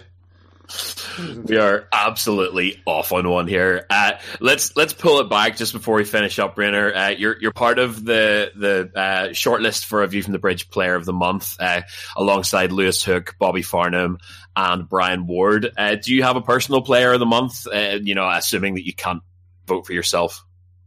I think Bobby Farnham's been been excellent. And I think that's you know I think everyone can agree with with that, and especially in a month where we've uh, we've not had the best uh, outcomes. He's uh, been really consistent in his in his effort level and uh, and what he's what he's been able to bring and, and stuff like that. Um, those other guys are definitely up for it too, like no doubt. And uh, just fortunate that uh, I guess I'm in the mix too again. But I, I give it to Bobby for sure. Uh, Before we wrap things up, it's a it's a small community when it comes to hockey, and uh, Ryan Horvat's just signed at Nottingham Panthers. You'd have played with him in Manchester, I did play with him in Manchester. picked up the Calder Cup there. Yep. Yeah, we played together then, and uh, we've kind of kept in touch uh, here and there randomly. And he uh, Excuse me. he uh, was actually in touch with me this summer, um, um, asking about uh, our league and, and what I suggested. I told him if you got the opportunity to come to Belfast, I'd love to love to have you. Of course, uh, it was news to me on Twitter that uh, that he'd signed, and so I kind of wish I could have got to him first. But I think you know, we've got our guys here, and and uh, we wouldn't have had the room anyway. And he's uh, he's going to be a great addition for them, and uh, and uh, it's going to be uh, going to be fun to play against him uh, versus uh, last time I saw him, I played with him. Um, just to close up, you know, big weekend this weekend. Obviously, the result last week against the, the Sheffield Steelers is not one we want to look back on fondly, but there's a real opportunity this weekend with the double uh, against them to, to put that right. Absolutely, yeah. I mean, they, they come in here on uh, you know Friday, Saturday, and there's uh, of course because we I think that was that was the first time we saw them when we when we went and traveled mm-hmm. And, and, got to see uh, what they're like and uh, you know, I think uh, it's uh, it's a defense versus offense uh, matchup, and, and I think that uh, you know, like like they always say, defense wins championships, defense wins games, and you keep that tight, and then the rest will come. And so I, I believe that uh, we'll be able to uh, be able to come away with with four points this weekend for sure. Thanks to everybody for sending your Twitter questions in, and Kevin, thank you very much for bringing us into your bathroom, and good luck this weekend. Yeah. Not a problem. Thanks, guys. Thanks again to Rainer. Congratulations to Northeastern, who have won the 2019 Friendship Four after beating Colgate in what was a thriller at the uh, at the SSE Arena. Uh, we've got a few interviews in a minute, but before we uh, before we hear them, um, Joe, you know, you were there. It was a, a hell of a weekend. Yeah, look, another uh, another unforgettable weekend, year five, and I guess you can hear it from from the interviews across the weekend and, and from the tone of, of the bits and pieces that I wrote. But the tournament just keeps going from strength to strength. And, you know, there, whenever you've got someone like Ralph Cox uh, sitting in the West Lounge, I had a chance to have a chat with him uh, during the, the third place game. And this is a guy who has been an Olympian uh, and a World Cup competitor with Team USA. Um, he has got his name on the Stanley Cup twice. Uh, he's credited with scouting Jaromir Jagr into the NHL. And when you've got someone like that sitting there saying that the greatest single sporting accomplishment and the thing that he's most proud of is his work with the Friendship Four. To me, that just speaks volumes. Um, the the word that kept coming up with every conversation that I had across the weekend was ambition. Um, if you speak to anyone involved, from from Robert Fitzpatrick onto the other side of the Atlantic, and, and people like Mayor Walsh and whatever else, the the heavy lifting for what the Friendship Four is is done. The tournament is a success. The the social intervention it provides to young people in Northern Ireland and the the the experience, the life experience, and, and the the team gelling that it provides to the NCAA athletes is completely there. That's going to happen. You've got other divisions now beginning to get involved outside of the two uh, that that we've stuck with so far. Um, but if you talk to anyone, you know, and everybody's keeping their powder dry, nobody's making any grand statements or whatever else. But I just don't think that Robert Fitzpatrick, the Odyssey Trust, the, the NCAA t- schools that have been involved and, and the entire organization committee, uh, you know, Shane Johnson, Steve Thornton, whatever else, are going to rest on their laurels. This isn't going to be uh, brought out once a year in the same form that it is. I think these guys have plans to do more uh, and, and to make more happen. I think that they're going to challenge council, challenge government, challenge the, the NCAA on the other side as to what this thing can actually be. You know, the, the, the tournament is doing what it's supposed to do now.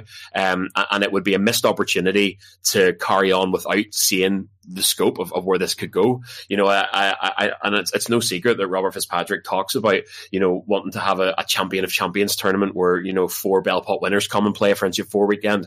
I think it's fair to say that he'd like to expand the women's game.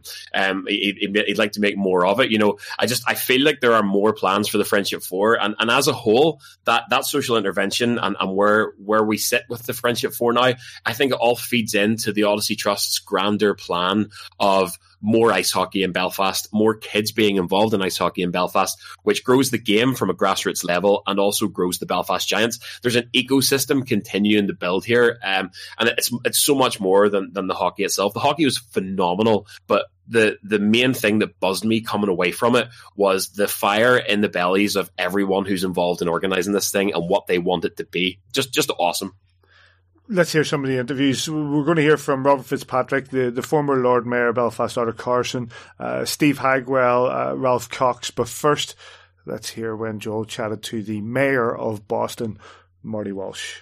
Walsh, welcome back to Belfast. First of all, um, as someone who's been involved in the genesis of the Friendship Four, how does it feel five years later to see it go from strength to strength? It's exciting. You know, I was talking to a lot of people in Belfast about this tournament. I was in a cab yesterday. It was on the radio.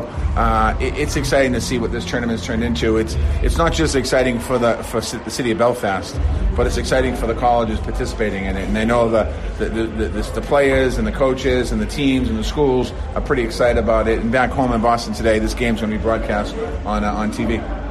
The event itself is now well established, obviously, but what would you say the ambition is? Where does it go from here now that it is so well established?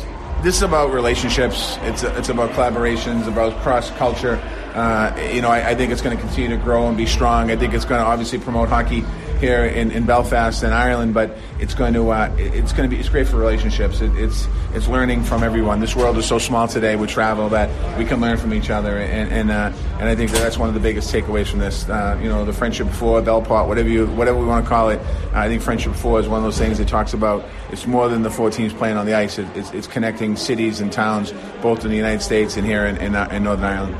Uh, well, you mentioned it briefly there. What is the perception of this as an event uh, with both the student athlete community and the sporting community back in Boston? Well, you know, it's getting more. It's not as known as it is in Belfast, but it's getting more and more known. And, and teams now, I know this is Northeastern second time, and a couple other teams yeah. second time. Like they want to be here. They want to be part of this tournament, and, I think that that's good. And the fact that what hockey represents in Belfast is unique and interesting because it's a sport that anyone can play, and there's no sides, and, and that's something that we need to continue to, to promote. And these kids that are playing tonight on the ice, you know, they're warriors against each other on the ice, but when they get off, they're friends. And I want to let you get back in for face-off, but obviously Northeastern's second visit to the tournament, they're in the final, they're Hockey East champs. Do you fancy their chances against Colgate? Yeah, we'll see what happens. You know, I'm excited about it. Uh, you know, my first time at the tournament since it started, and to potentially have a Boston team win it for, for the first time wouldn't be bad. But uh, if Colgate wins it, congrats to them too. Uh, I just want a good a good hockey game that everyone can enjoy and, and talk about for years to come. We are now delighted to be joined by Hockey Commissioner for ECAC, uh, Mr. Steve Hagwell, and uh, ice hockey legend, in fairness, Mr. Ralph Cox. Gentlemen, uh, another very, very successful uh, start to the fifth Friendship Four. Ralph, um, you were heavily involved at the outset. Uh, your team's been here and they've just won their uh, third, fourth place game. how do you think the game went for them? You know, I thought they had a great game. I thought last night they were they were flat in Northeast uh, and, and, I'm sorry, and Colgate looked really well, good, strong, and uh, and tonight they came out and they were playing a lot harder. They're going to the net and they're shooting, and it was still a tight game. Princeton played a great game. I think either team could have won tonight, so I'm a little happy that it was the Wildcats, but either team could have won. It's been a, another trip, which it must have been in the making, a long time in the making for you to, to have your team come here. Um, and uh, again, it's certainly going to go from strength to strength. Yeah, no, it's a little bit of a. I won't yeah, kind of a dream come true, I guess I'll say, to be part of putting together, you know, with, with Steve and others, uh, this tournament, which has really uh, grown and grown, and it's, uh, you know, highly recognizable now in college hockey in the U.S. So to have my uh, alma mater playing was a real treat. When Robert Fitzpatrick first came to you, to uh, you guys with this idea, um, did you really think it was going to get to year five? Never mind, get off after year one. Um, I, I, thought year one was the toughest year. I thought once we could pull it together, I, I thought that uh, the colleges would really enjoy coming over here and seeing Ireland and, uh, and Belfast. So I really felt that if we could pull the first year together uh, and make it a spectacular tournament, I thought the whole thing hinged on that first year. And I thought if that went well, then we could just keep kind of growing it uh, from there. And, and, and I think that's what's taking place here. Steve, uh, again, the fifth year, I think you might as well set up residence in Belfast as well for yourself. Um, I know you always enjoy coming over, and uh, this year I'm sure is no different. It's it's old home week for me. I'm almost embarrassed to say how many times I've been here. I still can't believe I'm in Belfast. You asked uh, Ralph about the first year, and when we were at the Parkman House in uh, the mayor's residence, as I understand in Boston, and Robert made his pitch uh, about the tournament, I walked out of there saying, "This isn't gonna. This would be great, but it's not gonna happen." And I didn't mean it would never happen, but it was October of 14, and he wanted it the next year, and lo and behold, it happened. So um, to be here in year five is it's almost surreal. It's fantastic. I think you've got to know Robert Fitzpatrick over the years. Usually, whatever he wants, he gets. Um, uh, UMass Lowell, uh, you had then had Vermont, Clarkson, and last year Union College. Um, Northeastern versus Colgate tonight. Who's going to win? Colgate. Not sitting on the fence there at all. What about you, Ralph? Who do you think's going to have the capabilities to win Well, tonight? I'm gonna I'm gonna stay in the sidelines of this one. I my team won. I think it'd be a great hockey game. I think either team could win. I think Colgate uh, really has a fantastic uh, team this year. So I think we're going to see a, what they call a barn burner back in America. You have Army, uh, Sacred Heart, Mercyhurst, and Quinnipiac next year.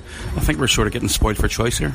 Yeah, it's it's great that it's opened up. I mean, selfishly, I'll say I wish it was Hockey East and ECAC forever and only those two. But um, hopefully, it'll broaden the tournament, if you will. I mean, year one was phenomenal or brilliant, as you say here. I think, and it's gotten better every year, which has really blown my mind. But next year should be very interesting, and hopefully, the ECAC will win that title. Um, but we'll see. Um, a final word on Joe Bertagna. I know he's been heavily involved over the years. Um, he obviously headed back this morning to North America, but uh, this couldn't happen without his input. No question. Uh, he's been my mentor since I've been in my role. He's our friend. Um, it's bittersweet to say the least, but uh, I will say this. I made the comment we have to bring Joe back each and every year.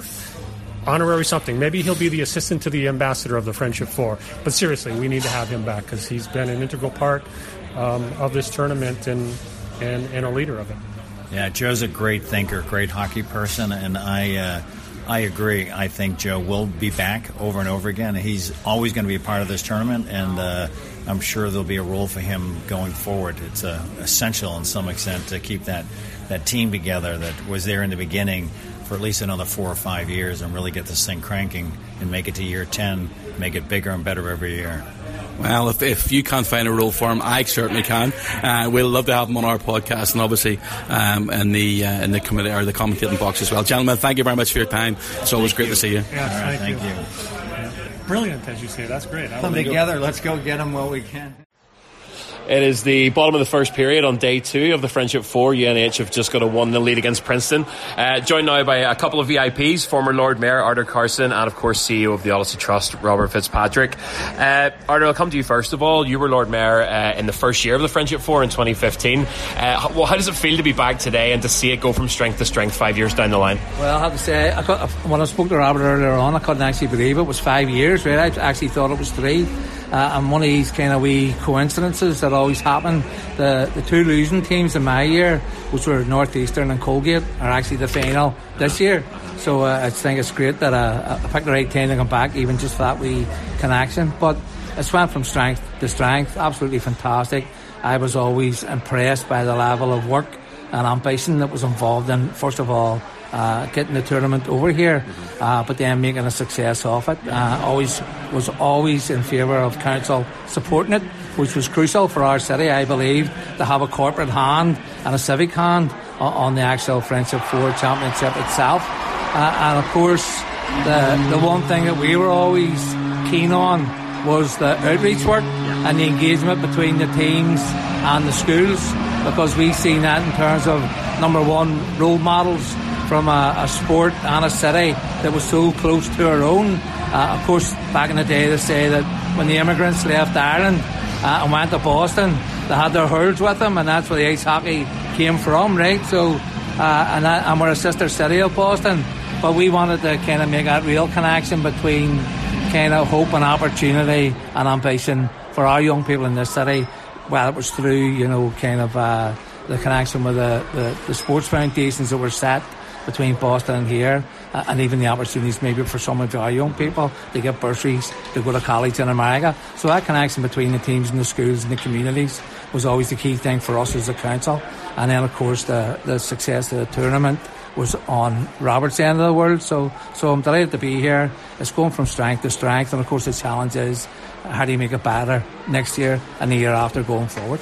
That's it, and you very much mentioned it there, uh, Robert. If I bring you in, I know that you're a hockey fan. We stand together most weeks and share the ups and downs, but it's so much more than just hockey this week. Uh, we've seen all week long on Twitter and on social media the, the young athletes interacting with the school kids, and it seems to be positive experiences are shared in both directions, and they really last.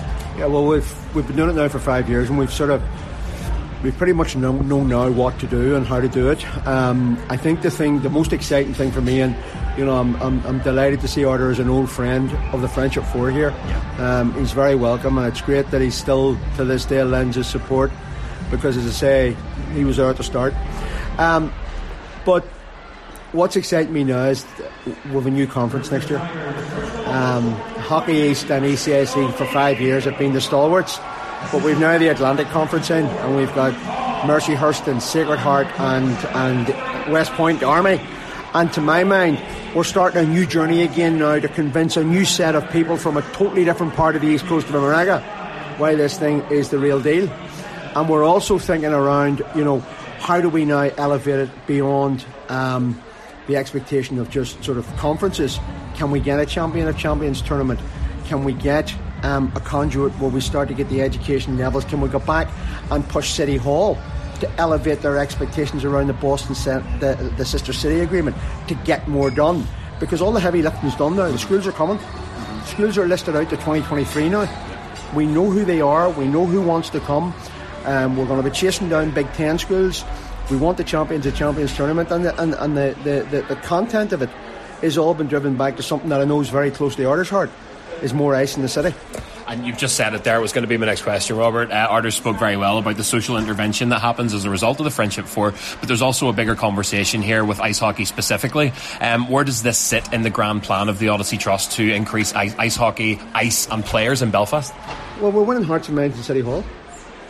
I mean, and, and City Hall is now starting to realise firsthand that um, ice is mainstream. Mm-hmm. They're starting to realise, and I mean, I'm lucky because I can call Arthur a friend, but he's also been one of the strongest stalwarts in trying to source a site for uh, ice right. in the city.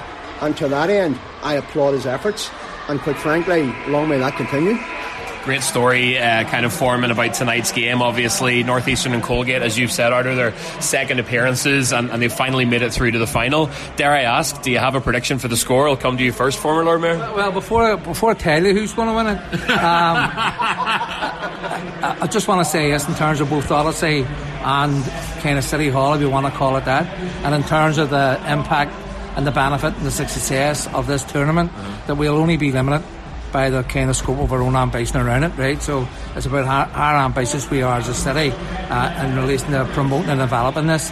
But Colgate are going to win tonight and they're going to win 3 1. So, you heard it here uh, first. Get on Paddy Power. Uh, Robert, dare I ask?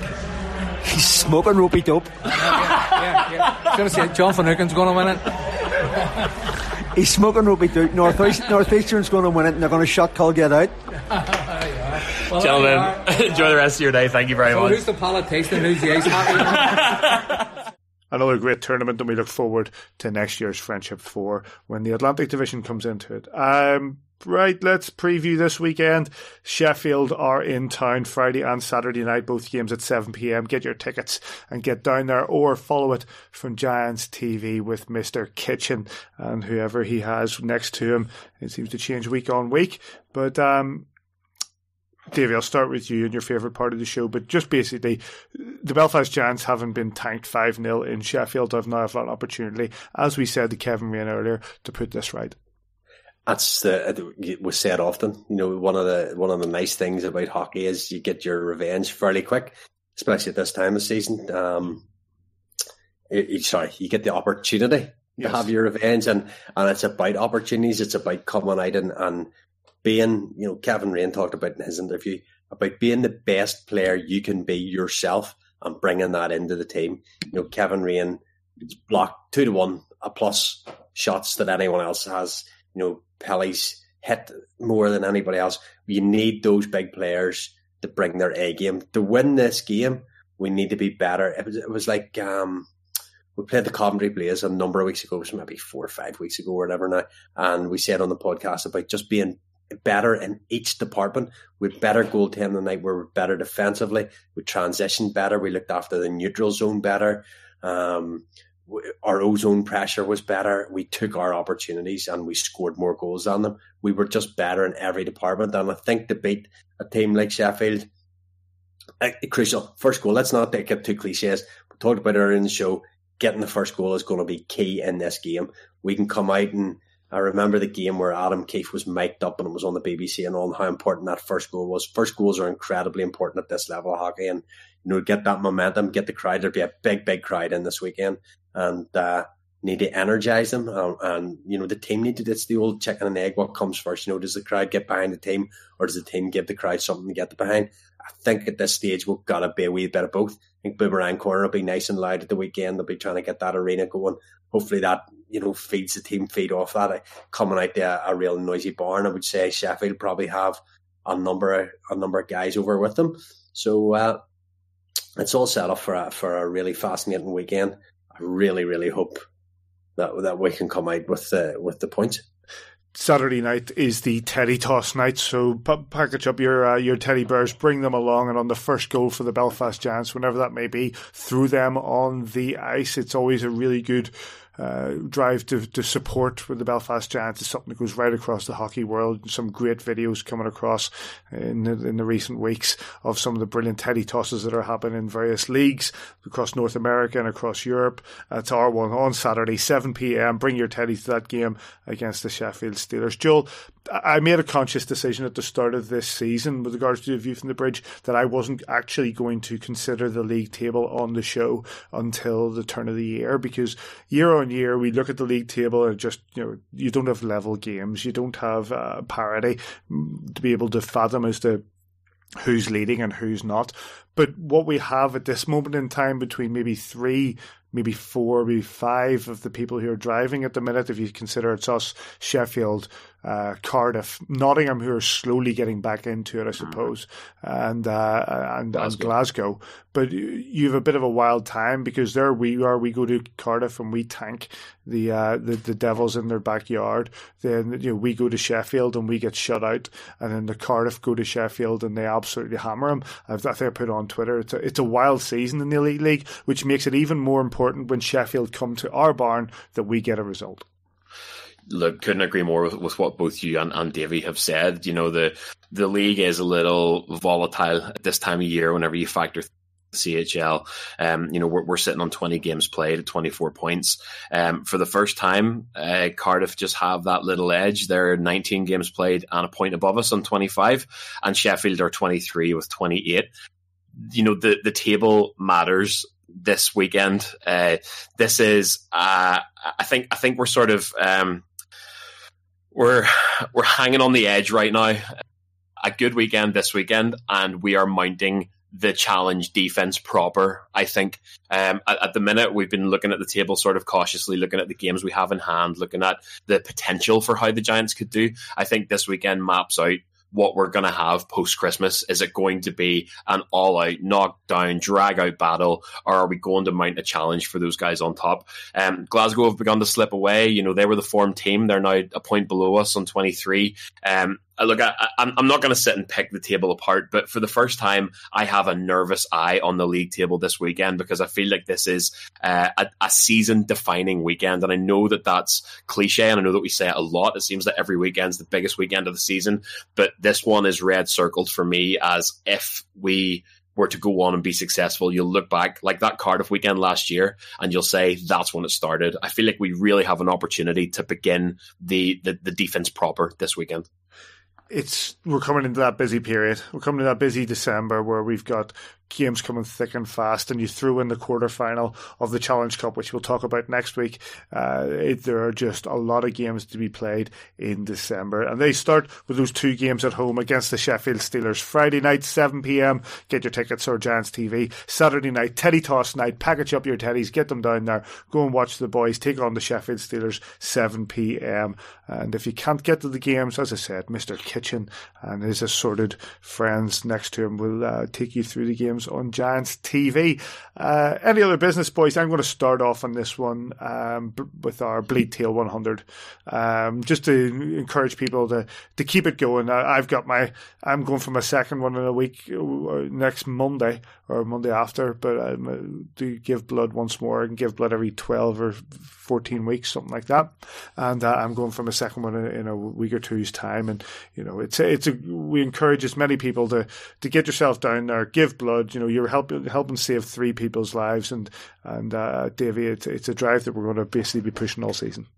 Yeah, and you've seen the likes of Laura Small tweeting this week about just how important blood donation is, how important donor donations are. You've seen Winker Watson there in hospital; yep. he's just received his transplant as well, and he, you know, the second chance at life that these guys get, and the selfless act that someone else had to. Uh, to, to do to, to give them that second chance. And I suppose you know there's there's many emotions around these kind of things, but giving blood if you can. I'm not belittling. There's people that can't give blood, so that's you know fair play to it, this isn't this is definitely not a criticism. But if you can give blood, go and give some. It's it's pretty simple. It it's it is actually pretty painless.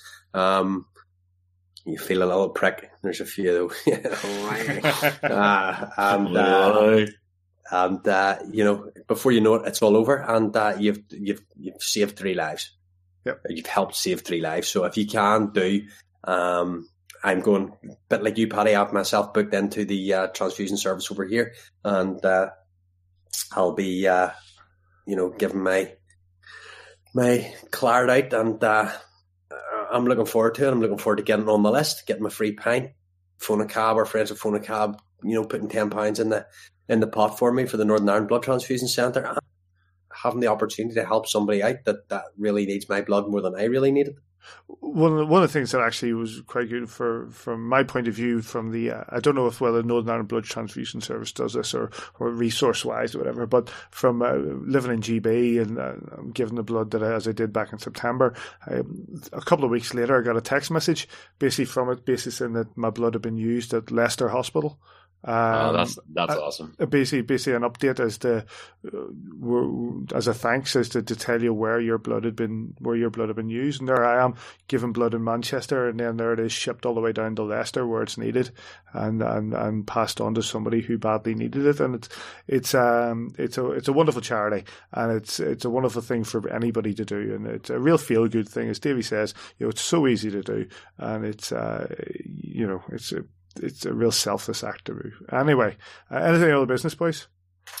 I was going to tip the cap really quickly to Sis for his uh, work on the Friendship Four weekend. Oh, brilliant! It was absolutely brilliant.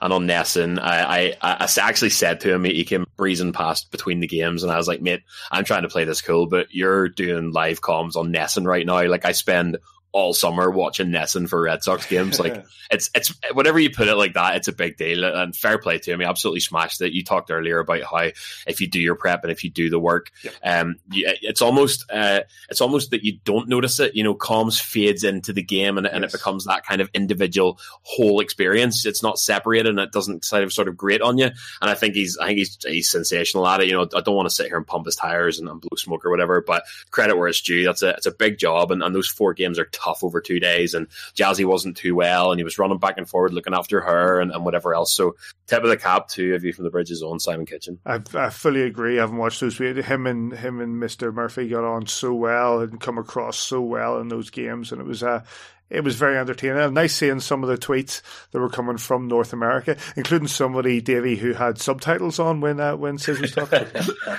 see, see, no, that's you know, Sis, he's, he's a very modern Jolie uh, he'd be a bit embarrassed to think if you were, you know, if he was to hear you call him a big deal, he wouldn't like that at all. So, uh, you know, you talk about pumping his tires. I think he pumps his own tires every morning before he goes to work. So, um, fair play to him. Look, he's, he's, he's, he is very, very good at what he does. He, he uh-huh. you know, and he bounced off, uh, Murph very well. You've seen the prep. You talked about prep, and, and Murph put a wee screenshot of uh, some of the preparation he did for on the teams, and just all those little things that he has, those, those facts and figures that he has at his fingertips. How the players, what you know, what schools they went to mm-hmm. prior, prior, what their stats are for the season, how many goals they've scored, all that stuff.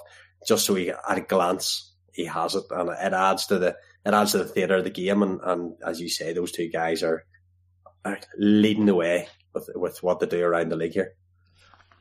Uh, and if that's it, boys, any other business? No, no, I, I just have one one wee thing. Um, uh, in the past few days, Paddy, it's obviously been four years since uh, Nicky Jackson yes um, left us. I, I think that we we put a little tweet out the other day, you know, and uh, the sentimentality gets me. You know, I think the Big Barry and Boomerang and different ones that, that have came went, but it's it's a kind of anniversary for Nicky and and you know, you often, and it isn't cliche to say that we feel these people with us still long after they've gone and they're, they're a big part. And I'm not a massive fan of this hockey family thing.